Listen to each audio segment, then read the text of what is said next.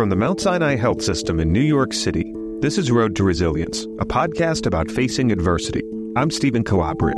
On this episode, we welcome Barbara Sahakian, PhD, a professor of clinical neuropsychology at the University of Cambridge, and the author of two popular science books, the most recent of which is called Sex, Lies, and Brain Scans How fMRI Reveals What Really Goes On in Our Minds. Dr. Sahakian has authored and co authored numerous studies, including one from June of this year that examined 10,000 young adolescents in the United States and came away with lessons in health and resilience that can help anyone. We're pleased to have Dr. Sahakian on the show. Dr. Barbara Sahakian, welcome to Road to Resilience. Thank you very much. It's great to be here. If you would, could you give us a brief primer on your background? Yes, I was an undergraduate at Mount Holyoke College in Massachusetts, and I grew up in Boston area. And then um, I came over to Cambridge in, in the UK to do my PhD at the University of Cambridge. And I went back and I did my postdoctoral work at MIT.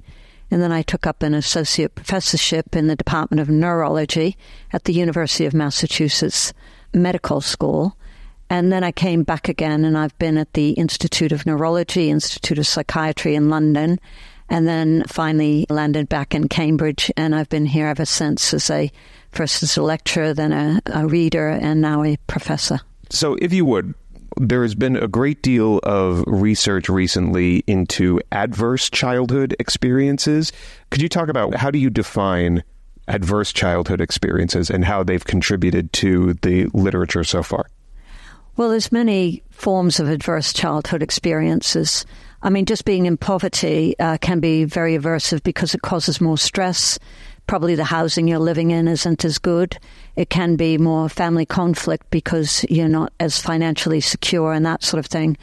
But then there's other bullying at school. It's a very adverse experience for children.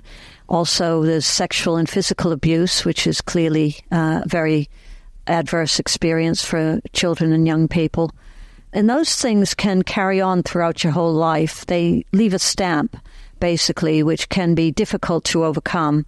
And often, as a clinical psychologist, which I also am, you have to, uh, when you're dealing with somebody who's had an adverse experience as an adult, you often have to discuss the fact that you can let that define you, or you can try to be resilient and overcome that and work to goals that will help you achieve what you want to do in life and, and actually try to realize your potential. So it's very important that, you know, you try as best you can to overcome these adversities that you have. But some of them are very difficult to overcome depending on how severe they are and how uh, persistent and chronic they were and so forth. So somebody like myself who actually had a very positive childhood experiences is set up much better for life in general. Right. Now, the new focus in a lot of the research has been on positive experiences. So, how do we define positive experiences and how does it manifest in the literature? Well, I think the important thing to remember is that we often think about our physical health. Lots of people wear watches and they monitor their steps and physical activity or they monitor their heart rate. They often monitor their sleep. But what people don't do is think about their brain health so much. And brain health is so important both for your cognition and your ability to achieve what you want at university or, or work, but also it's extremely important for your mental health and well being. So I think of positive experiences as, you know, achieving goals is very positive for everybody. Having a good social support system, so there's many things that can lead to that. Some of them are physical that actually affect the brain because, for instance, sleep is something that's incredibly important for adults. It's good to have seven hours of sleep at least, good quality sleep, but seven to nine hours is fine. And it's a very active thing that we do in our sleep. Most people think of sleep as just being passive, you're asleep. But actually, you know, you're consolidating your memories in your sleep and also uh, it's important for your immune function. And we remove toxic waste byproducts during our sleep. So those sorts of things are not only good for our physical health, but they're also good for our brain health. And I became really interested in this when I was asked to lead on the UK government foresight project on mental capital and well-being. And when the UK government came to me, they actually called it the uh, UK Government Foresight Project on Mental Capital and Happiness. But I asked them to change it to well-being because happiness is a sort of state we fluctuate in and out of, and we can sort of think about the number of times we've been happy. You know, maybe when we've fallen in love, when we've got into the university we wanted to go to, or got the job we wanted to have. And so they're very brief periods, but I think we can all hope to attain a, a level of well being. So I changed it to that. And, and, and that really, we, we looked across the lifespan for all the factors which would promote good cognition and good well being across the lifespan. And we looked at the factors that would detract from good cognition and good well being across the whole lifespan. And so that's where I first got interested in, in, in positive aspects and good brain health. In other words, happiness is fleeting. Negative experiences, negative feelings are a part of life, and you can still feel those when you are at an otherwise great or good level of well being. Is that right? Yes, that's right. I mean, you know, we all have days where something not very good has happened to us. Maybe for me, it might be that paper or grant got rejected and things like that. And, and, you know, you feel very low for a period of time. But you know, you quickly, because you have resilience, which we can build up through our social contacts and our education. And that's really helpful for when we have these negative occurrences happen. And it's especially important to have resilience later in life because that's when we often get chronic diseases and we'll have the best possible outcome if we have good resilience and cognitive reserve, as it's called. Now, your research points to how oftentimes we build resilience as children. We build our base of resilience, our toolkit for resilience in childhood. And the further you get in life, perhaps it's more difficult for you to build that toolkit from scratch if you don't have that positive foundation. Is that right? That's absolutely right. So, our brains are still in development right up until late adolescence, early young adulthood. So people have shown that by the age of about 24, 25, the brains are, are more or less developed. So during that period, of course, there's a lot of change in the brain. And so, you know, the kinds of experiences that you have, what you do, what you read, what you eat, all inputs into the brain function that you'll have. And that really will set you up for later life and also our social development. So we have a social brain, and our social development is very important, and that that starts between the ages of one and five. Obviously, that's so important that children have the experiences that they need and interact socially. And social development isn't just good for the social brain. So I talk about hot and cold cognition. And cold cognition is a kind of rational cognition, the type of thing that you you may be doing when you're setting up a program and who you're going to interview and what you're going to ask them and that sort of thing. But we also have hot cognition, and that's the social and emotional cognition. And that's very important for things like the service industry or for getting on with other people, for understanding other people's minds, the theory of mind, and that kind of thing. So the social cognition is actually a building block for the cold cognition as well. So how we become creative, how we plan, how we problem solve in the future. So all those things are very important, that stage of development and then into adolescence. So childhood and adolescence is an incredibly dynamic time for people and that's where it sets you up for the rest of your life really. Before we get to the study that you recently co authored on the subject, when we think about resilience generally, what are we learning about how to build better cognitive function and resilience in children of late that we haven't previously known?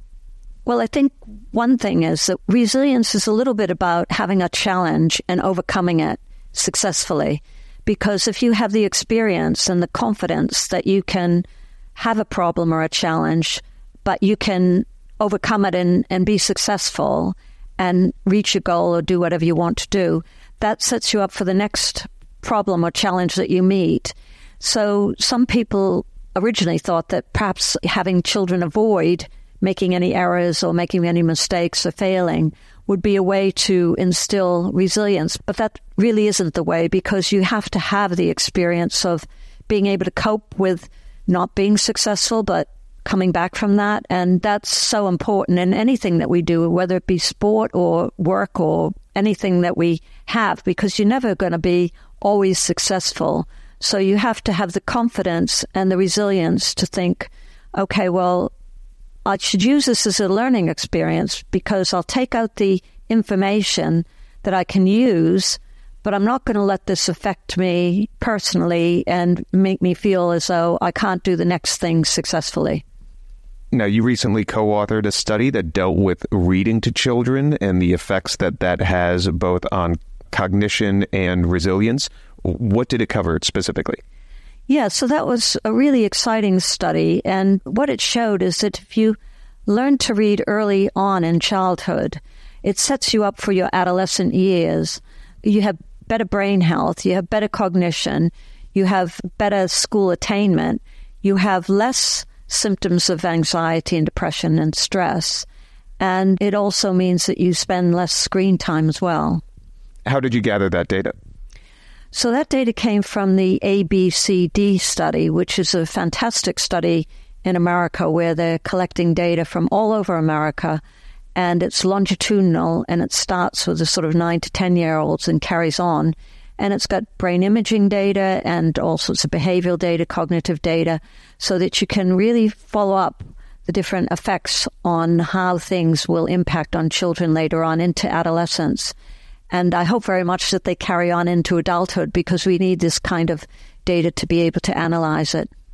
What actually takes place in the brain when a child is being read to? And do we see those same effects when adults are being read to?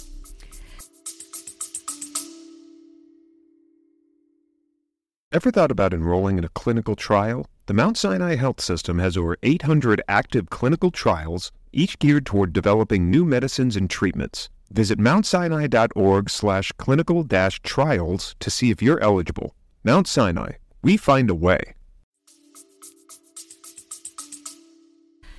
So it's it's a very social experience, obviously, because when you're first learning to read yourself, obviously you're with a parent or a guardian or an older sibling, and they're sort of pointing out words to you and having you repeat words.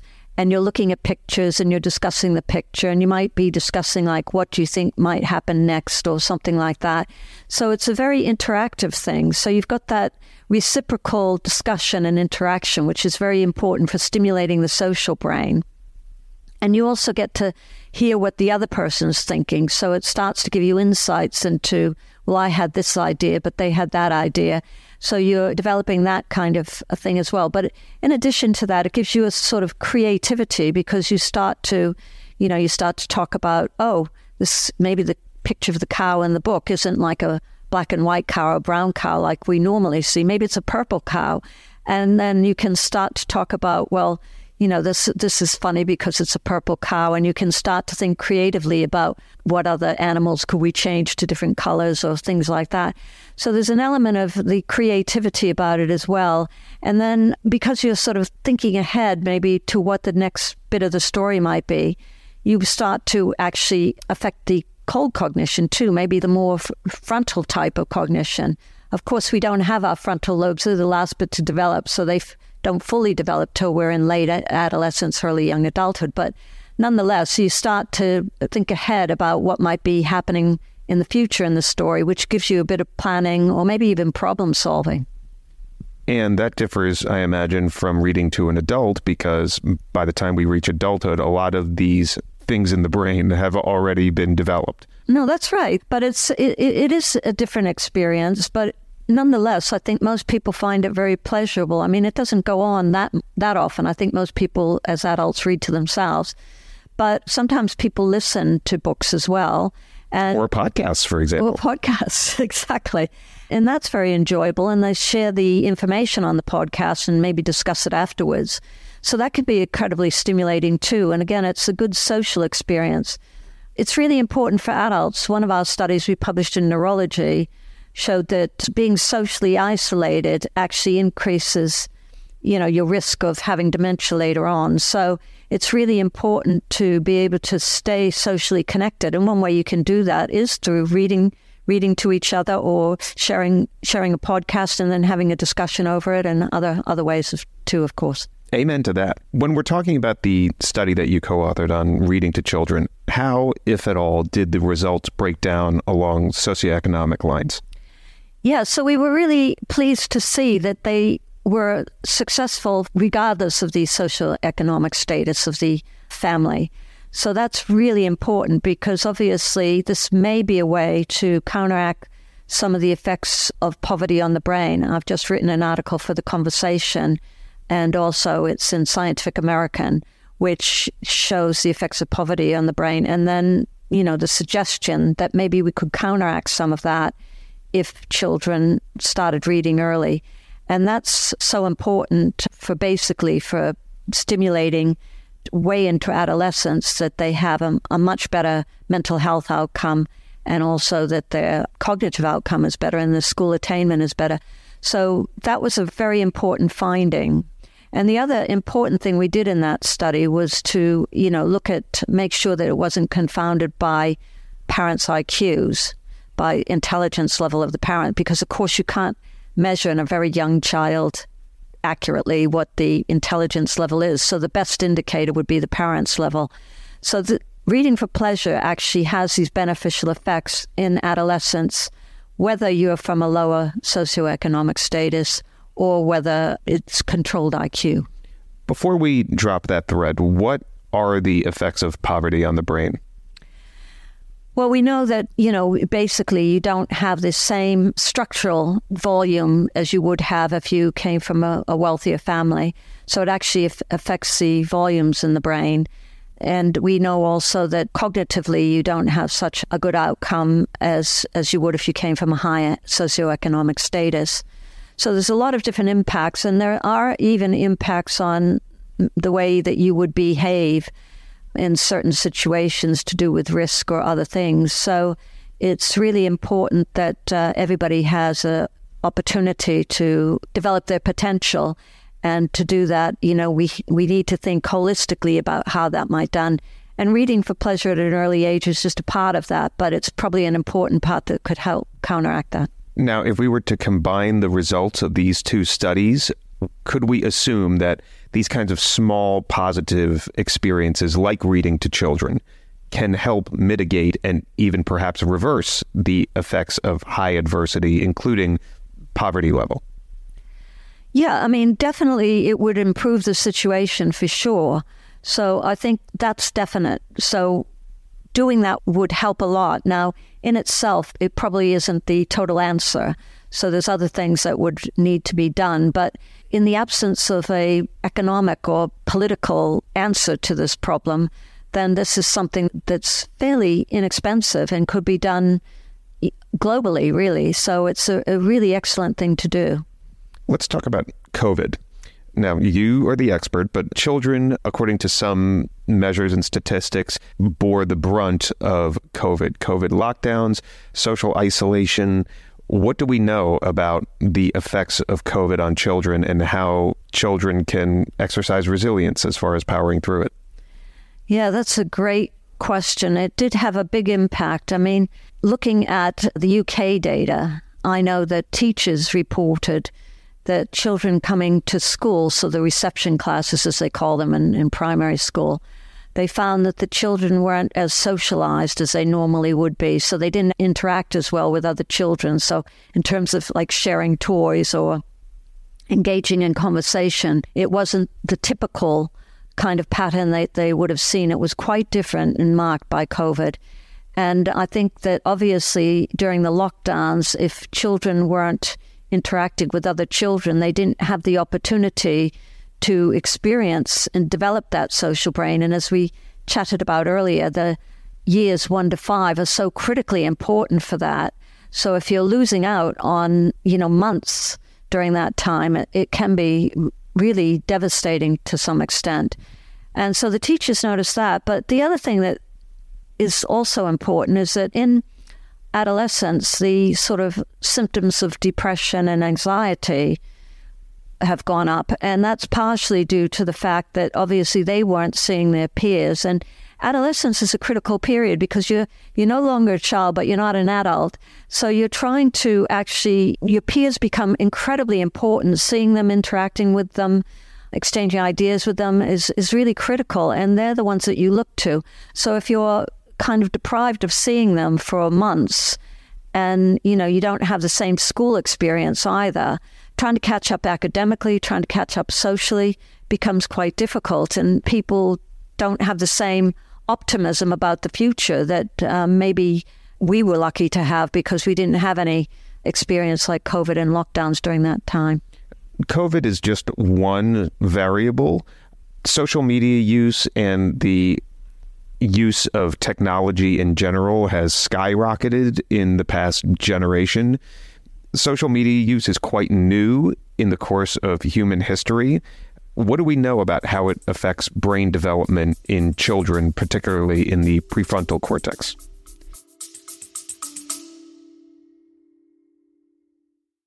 When you or your family are diagnosed with cancer, you want the best and most advanced care.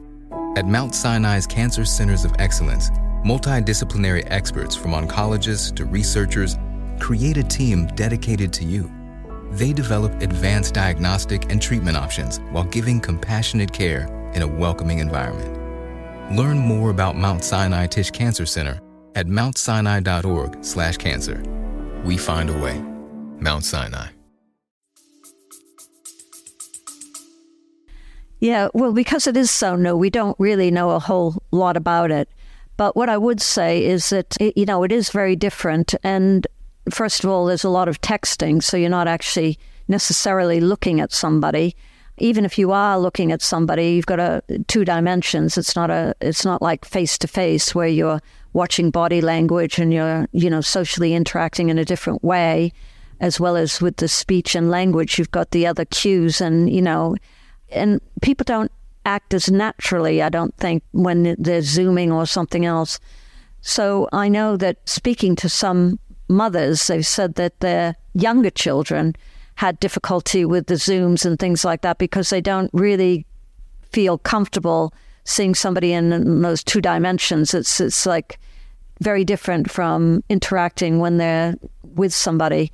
And I think we all feel that way. I mean, I think people have noticed on meetings and things like that that sometimes you don't have the same level of attention. You sort of switch off the screen and then you don't even see the person. And and so I think it's affecting a lot of the way we interact. And for younger people and teenagers, I think it's very important that they have the face to face interactions, social interactions, because they're really a way to connect. And social support systems are a big factor for resilience. We just did a study published in eLife where we showed that in children, having five friends was better for your cognition and better for your well being and reduce stress and things like that. And we think that that's because five friends is a good number. You've got, if you have just a couple of friends, if one of them's busy or ill or something else, then you have nobody to talk to. And if you have more than five friends, either they're probably not very close friends because it's hard to keep up with so many people, or maybe you're not doing your schoolwork or something else because you're chatting all the time with people. So, but it does seem to be a very protective factor having, you know, five close friends. And we also showed that in in um, paper that I mentioned in neurology that if you're isolated as an older adult, you've got a higher risk of dementia.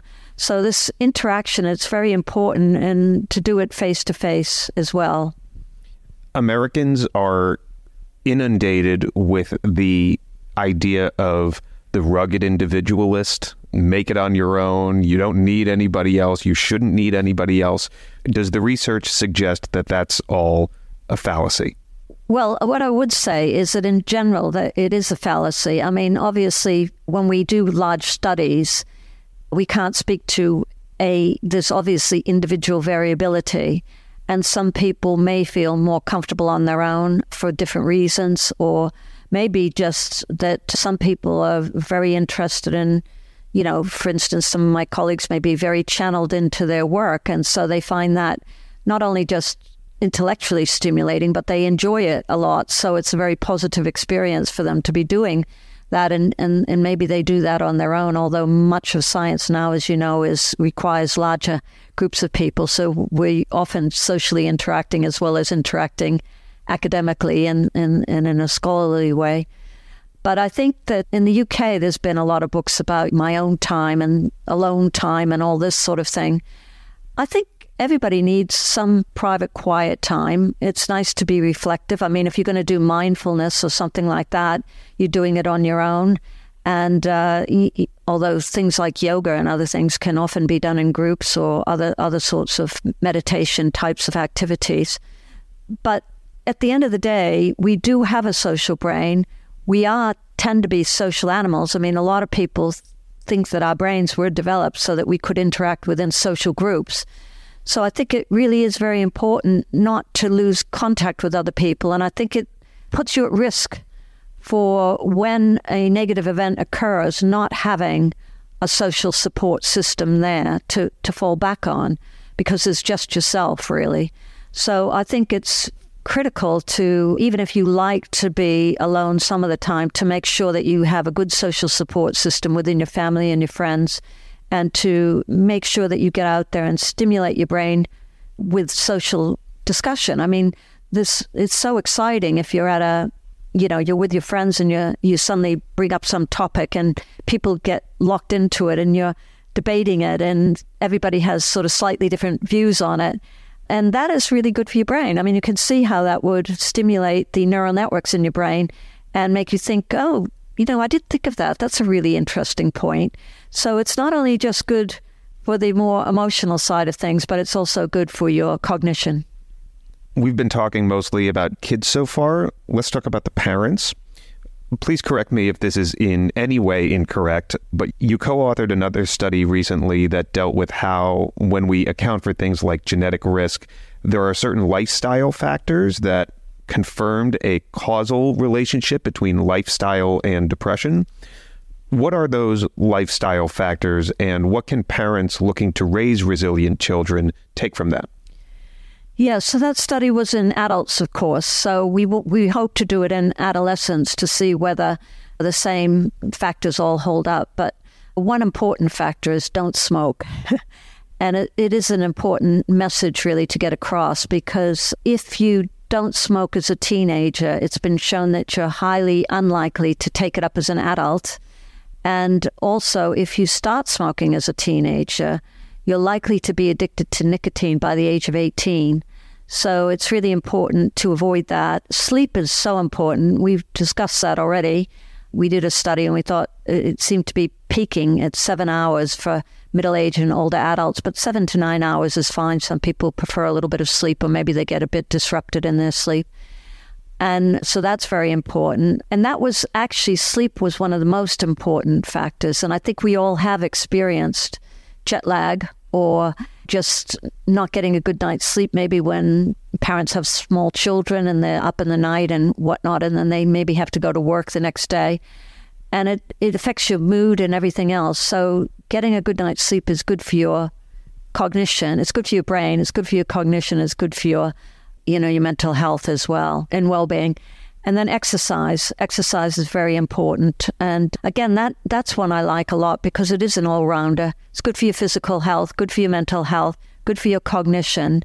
And so that's important. And then not having a sedentary lifestyle was also key because uh, too many of us now spend many hours in front of the computer and that's not good for you. So it's good to get up and about and get your exercise.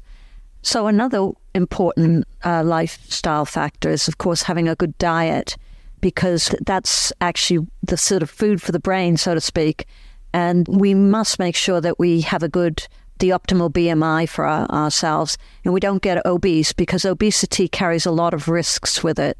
So, type 2 diabetes, for instance, and also heart disease and other, it affects your risk for dementia as well.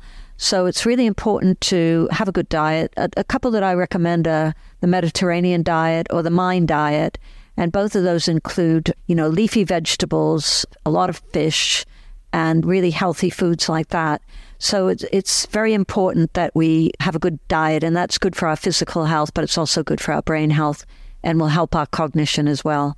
We did a study that we uh, in cerebral cortex where we looked at cereal, for instance, and we found that cereal was very beneficial to improving your cognitive function on different tests and also very good in general for your BMI, your height to weight ratio, and so forth.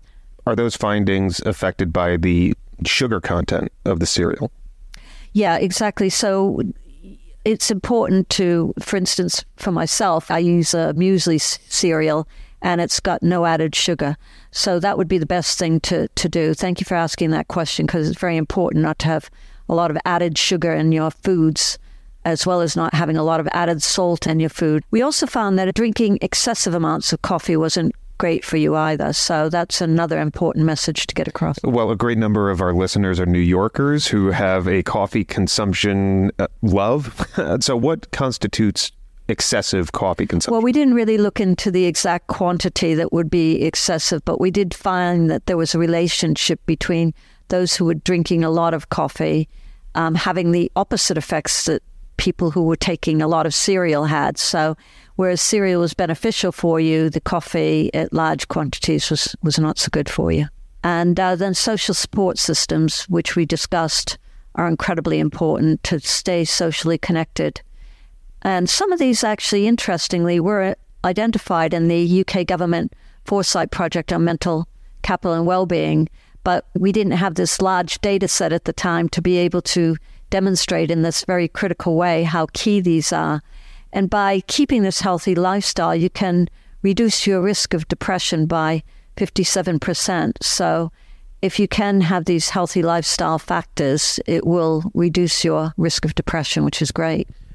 Another important aspect of resilience, we talk about it on this show, is facing fear. The effects that that has on a person, confronting problems, you sort of touched upon it earlier as far as children go the importance of presenting challenges to children and having children overcome those challenges. Is that as important in adults to practice? It's very important. The thing is, though, that in adults, I mean, at least with children, you can, when they do achieve and overcome something, and they've uh, managed to gain their resilience and overcome the challenge, and maybe then the second time they do something correct, you can, you know, say, "Oh, that was very good," or you can encourage them and say, "Well, don't worry that you didn't do that as as well as you could do, or it didn't quite work out. You try it again. You know, probably work again, and then when it works again, you can say, "Oh, that's great. It's it's worked this time." And I think as adults, we don't give enough positive reinforcement to our friends and colleagues and family members. And it's important to do that because that helps a lot with confidence. Self confidence is partially key to feeling that you can, you are equipped to overcome this challenge. So resilience is important, but part of resilience is actually this feeling of competence and self confidence that uh, you can do this and you will will do it. And I often tell my students, you have to be confident about what you know, and when you have a good idea, try to get it out there. And the more that you do this, the easier it will become. And I often, because I'm an academic woman in a field where there's many men, I frequently in the past have gone to meetings where there's been very few women in the meeting. And I always try to say something or ask a question so that if there's younger people who are women in the audience, that they will see that it's quite possible to stand up and say something and have it be acknowledged as a good idea. So I think that it's really important that we first of all, give positive reinforcement to people when they are trying and doing something and achieving something, but also that we try to instill confidence in young people so that they are well equipped when they come to adulthood to be able to meet these challenges. If we may, let's touch on that a little bit. Your background in a field that is male dominated. Has that changed since you began? And what were some of the strategies that you employed for yourself being a woman in such a relatively homogenous field? It has changed a lot, and that's really great. So there are far more women now in, in the field, and that's really nice to see. I think there's still, you know, getting to the very highest positions may still be quite challenging for women, but it, it's getting better for sure. So that's good too. I think that probably, again, just having self confidence, I've had good social support too. So there's been some really good uh, people who have, you know, encouraged me and promoted me. And, and most of these have been men because of the field is mostly men. So they they have also been supportive of me, and that's been very helpful. But I think it's it's one of those things where when I first met some difficult situations where I felt that maybe it was just because I was a woman that I was having difficulty in this particular situation. I was at first taken aback by it, but then later I decided that I wasn't going to let it bother me, and I was just going to uh, do my thing and get my ideas out there and you know say what I thought and not be intimidated by anything. So I've kept that up, and I've always liked to have challenges because I think that's the way we grow and that's the way we stimulate our brains actually. So I will continue to do that whenever there's a challenge. I, I like to uh, meet it, you know, as best as I can. Well, that was it for my questions. Was there anything else you wanted to say? I would just say to young people that, especially these young people at Mount Sinai, Cambridge, all these places that are wonderful universities around the world. My colleagues are from Fudan University, which is also a wonderful top university. So, what I would say is for these young people, get your ideas out there. And you have a lot of great ideas. So try to bring them to the public. Public engagement is good. Doing podcasts like this is wonderful, getting messages out and writing articles for things like The Conversation, Scientific American, whatever. It's a good idea. Try to get to the public so they get the benefit of whatever you found and they can use it effectively. And if you have a good idea, follow it through. Don't let people put you off. You know, it's good to take their advice. It's good to hear what they have to say.